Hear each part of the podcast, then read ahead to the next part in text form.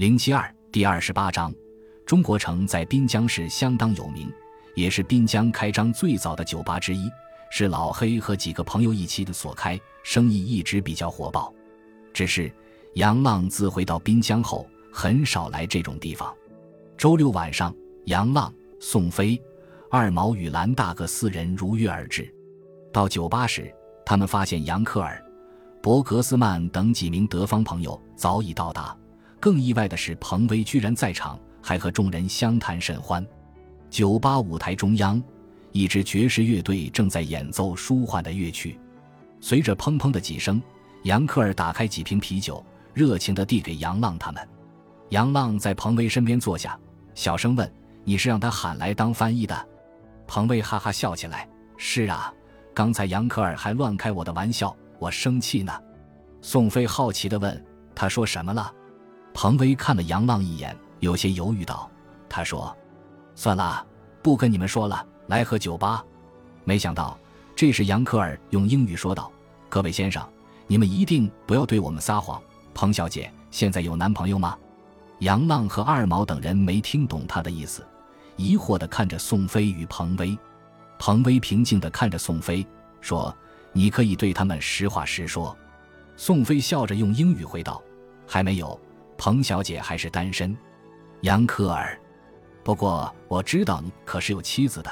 杨克尔一听，兴奋地拍着伯格斯曼的肩膀说：“那太好了，伯格斯曼，你错过了梅丽，可不要再错过彭小姐。”伯格斯曼有些腼腆尴尬，说：“你不要胡说了，喝酒吧。”杨浪没听懂一伙人在说什么，只隐约知道与彭威有关，便小声问彭威：“他们说什么？”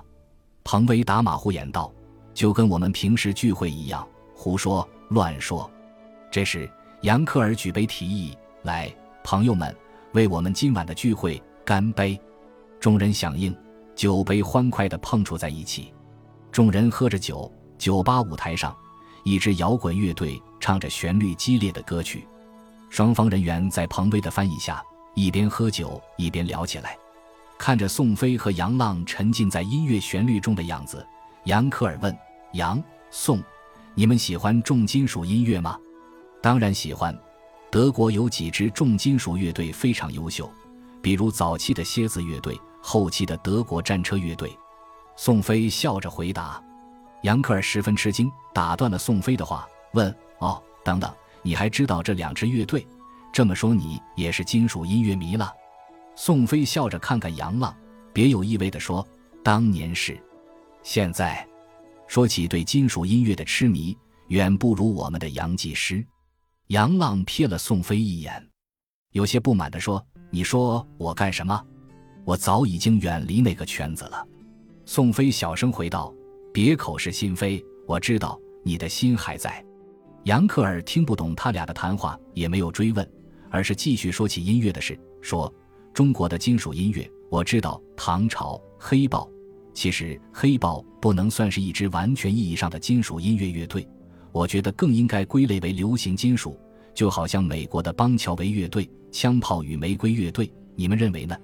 知道杨浪听不明白，彭威主动翻译了给他听，宋飞用流利的英语说：“公论是这样。”不过，黑豹乐队的《无地自容》这张专辑对中国金属音乐的启蒙意义非常大，完全可以媲美唐朝的《梦回唐朝》。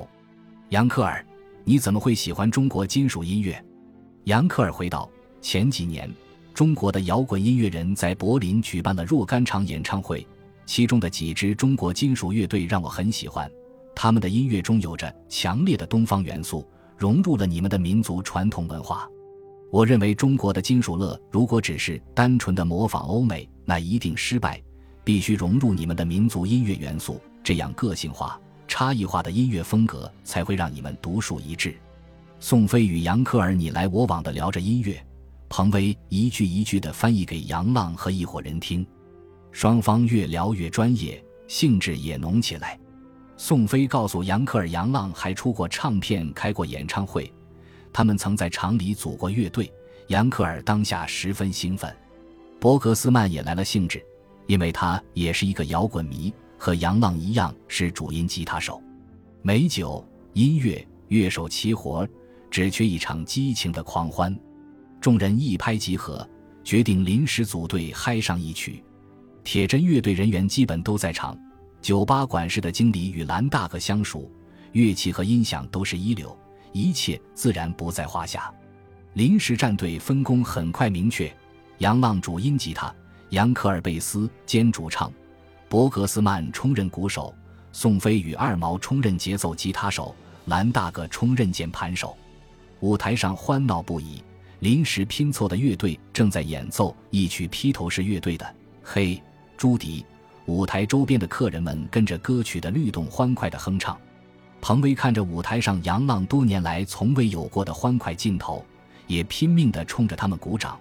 他用英语叫喊：“杨克尔，副歌部分让杨浪来唱。”杨克尔连喊 “OK”，旋律激烈欢快，杨浪放声欢唱。这是自从那个事件以后，他第一次摸电吉他，第一次在公众场合唱歌。突然喷发出来的激情让他忘却了所有烦恼，仿佛一下子拥有了整个世界。彭威和宋飞等人也分外投入，激情澎湃，仿佛又回到了他们那段青春岁月。一曲唱罢，在众人的欢呼声中，杨浪等人走下舞台，彭威向他们竖起大拇指。众人分外兴奋，举杯而饮。放下酒杯，众人还沉浸在刚才的欢闹中。杨克尔却冷不丁用英语对宋飞说：“彭威小姐这么好，这么优秀的姑娘，为什么你们不追求他？为什么？我一直搞不懂。”宋，你把我的原话翻译给杨，翻译给大家。宋飞回头笑着看着彭威，问：“能说吗？”彭威微笑着道：“我无所谓。”说罢，看了看杨浪，垂头拿起酒杯喝酒。杨浪仿佛意识到他们要说什么。举起酒杯，将剩下的酒喝尽，站起身说道：“我得回家哄孩子睡觉了，你们好好玩。”杨浪起身离去。杨克尔疑惑道：“哎，杨魏杨，你还没有回答我的问题。”彭伟解释说：“他就是想回避这个问题，所以要走。”杨克尔有些八卦地对宋飞说：“那我觉得他们之间有故事。宋，你是故事的主角还是配角？”宋飞笑了起来，用英语回道：“没想到你这个德国技师还这么八卦。不过事情已经过去这么多年了，我可以坦诚地告诉你，当年我和杨浪都喜欢彭威，我们都追求过。只是……”说着，他看着彭威，彭威，我觉得应该你来说。彭威接过话茬，佯装生气道：“我说什么？你们都已经成家立业，孩子都有了，我没什么可说的。”两人说的汉语，二毛和蓝大哥都听了个真切。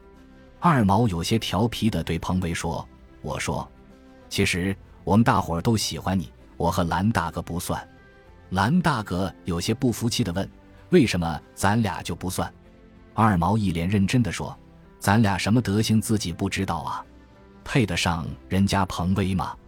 彭威一听到话，忍不住扑哧笑了，道：“你俩挺好啊。”虽然学习成绩不好，不过为人善良仗义。二毛语气怨怼地说：“反正我俩和大部分男生都觉得配不上你，觉得能配上你的也就是杨浪和宋飞。可是谁知道这俩小子都是傻缺，一个也靠不住。他们结婚娶媳妇生孩子，把你给晾这儿了。”这一番解气的话说的彭威微笑不语，心中却颇不平静。感谢您的收听，喜欢别忘了订阅加关注，主页有更多精彩内容。